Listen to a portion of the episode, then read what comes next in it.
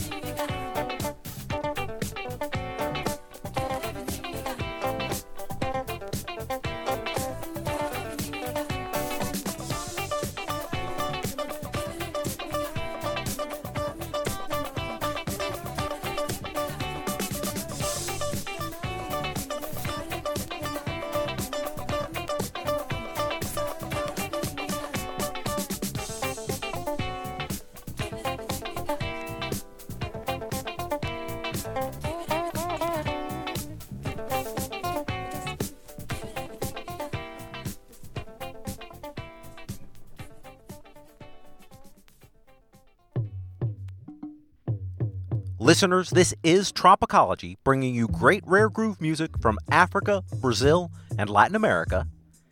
I am Encyclopedia Sound. My theme today is African funk.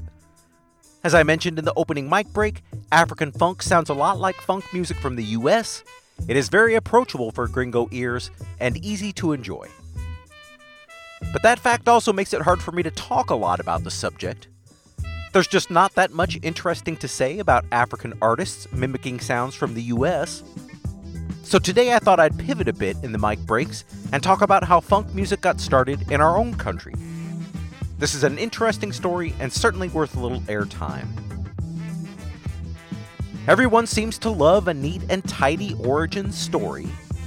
If you look around, you can find many sources who will tell you that the first funk song of all time was Cold Sweat by James Brown released in 1967.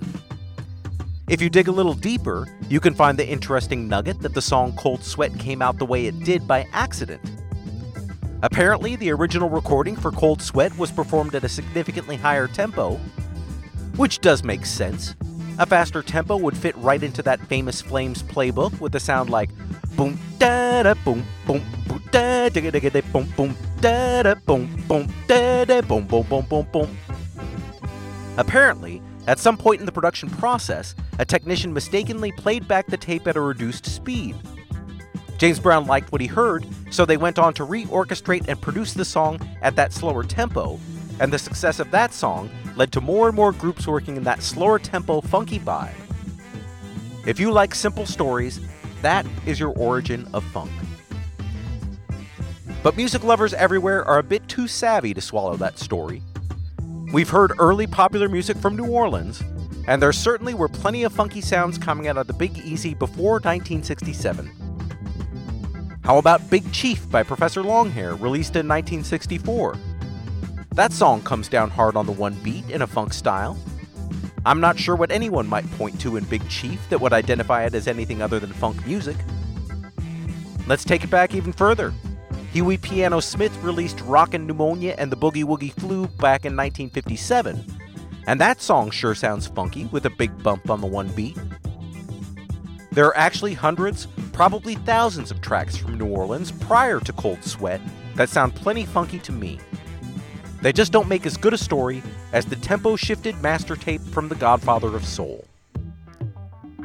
So I'm going to assert that New Orleans is the true home of funk music, but why New Orleans? And what were the musical influences that gave birth to funk? That is a story that I've told on this show before. I'll be back with those details at the top of the hour. You are listening to Tropicology.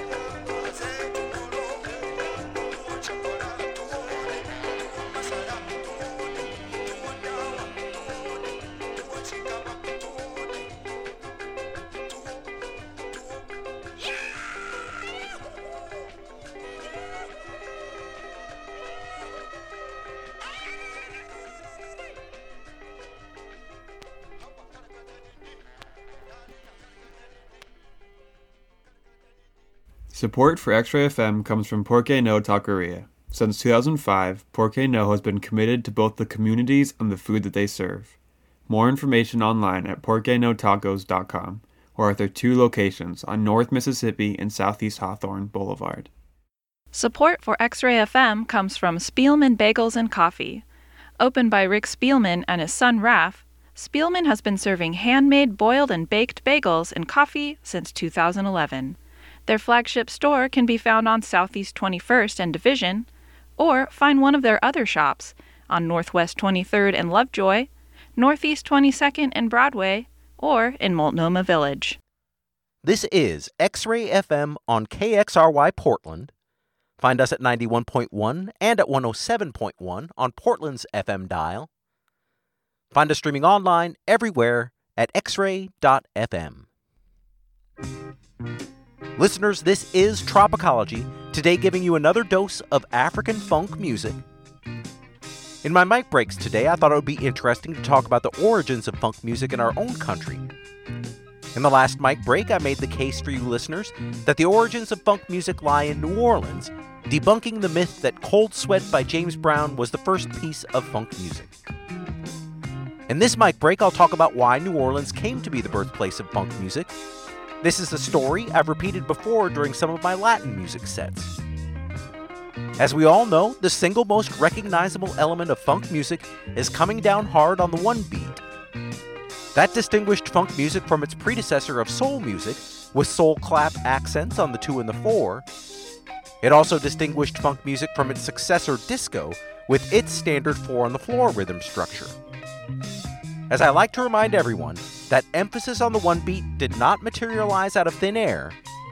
That has been a long-time staple of Latin music forms coming out of Cuba. Just count out the melodies to Guajira Guantanamera or Peanut Vendor in your head and see where those emphasized beats are. Spoiler alert, the points of emphasis are on the one. That is an almost universal characteristic of Latin music. Back in the 30s and 40s, there were only two places in the US where Cuban music was heard with any frequency. At that time, Miami was mostly still a swamp, so Miami was not yet on the musical map. The first place on my list was New York. Much of the early Cuban music we know was recorded in New York rather than in Cuba, with musicians taking boat rides up the eastern seaboard to access professional recording facilities. While those musicians were in New York, they usually gigged around town, starting this country's craze for the rumba beat. Over time, that influence in New York evolved into boogaloo and shingaling sounds that were popular in the 50s and 60s. The other place in the US where Cuban music was heard before World War II was New Orleans. New Orleans lies just across the Gulf from Havana, and merchant ships passed between those ports with great frequency providing a superhighway of musical influence sharing. In Havana, New Orleans musical influences started the craze for trumpets and upright bass. In New Orleans, Cuban influences taught our musicians how to put that emphasis on the one beat, directly fostering the famous New Orleans second line boogie rhythm. In fact, lots of early New Orleans R&B did not stop at an emphasis on the one beat. They took on the full Cuban clave, playing it with the three count before the two count. If you listen to Professor Longhair's first recording of Mardi Gras in New Orleans, the song bangs out clave rhythm on actual clave sticks. In that 3 2 style of clave, the opening beat aligns perfectly with the one beat in the counted Western meter. So when James Brown and Sly Stone started messing with funk in the late 60s, they had plenty of funky influences to draw from in New Orleans, with a sound that had its origins in Cuba. But if we look back even further, we will see that the convention of putting that hard emphasis on the one actually came all the way from Africa. I'll tell that last piece of the story in the final mic break. This is Tropicology.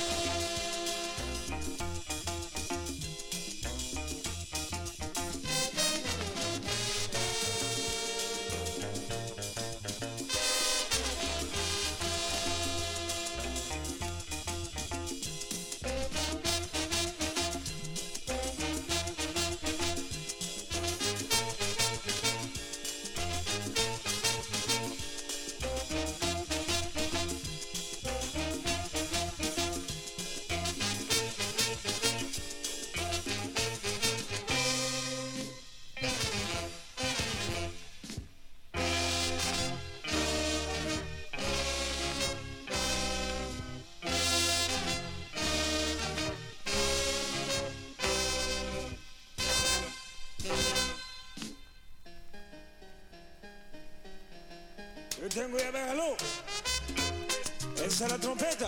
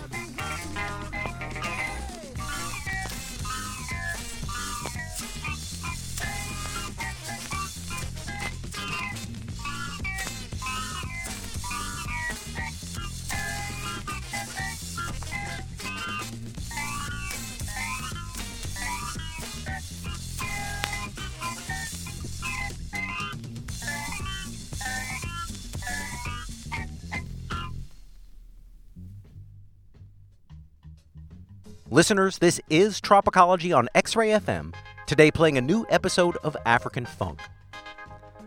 I'm talking about the origins of funk music in the mic breaks today.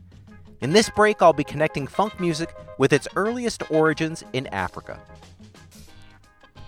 When you hear contemporary funk musicians talk about the convention of coming down hard on the one beat, they often describe it as the one point in the meter all musicians play in unison. After that, for the rest of the meter, each musician has a little freedom to play their own vamp, diverting from the other instrumental lines until the musicians come together again on the one beat at the start of the next meter cycle. That description always rang true for me with the sense of freedom in funk music. Funk gives musicians the freedom to stretch out and get loose. It is not a tightly scripted musical form. That style of playing together in music sounds a lot to me like African group drumming traditions. In traditional group drumming from places like Nigeria and the Congo, there is a challenge to keep so many different percussionists together through a musical performance. It is the job of the lead drummer in those groups to provide a steady tempo under the music that all other percussionists can follow. You might expect that the lead drummer would be the one with the most opportunities for soloing and improvisation, but that is not the case. The most experienced drummer in the group served the role of anchoring that underlying tempo. Coming down hard on the one is one of the techniques lead drummers use to achieve this steady tempo. Lead drummers would strike that hard one as a signal to let all other musicians know where they are in the music. Then they would have an extended period in the music for improvisations, while always knowing that the leader would keep the time. So I strongly believe that the convention of coming down hard on the one came right out of African group drumming traditions. That is all the music history and theory for today. I've got some up-tempo African funk coming up now to close the show. Thank you as always for listening to Tropicology.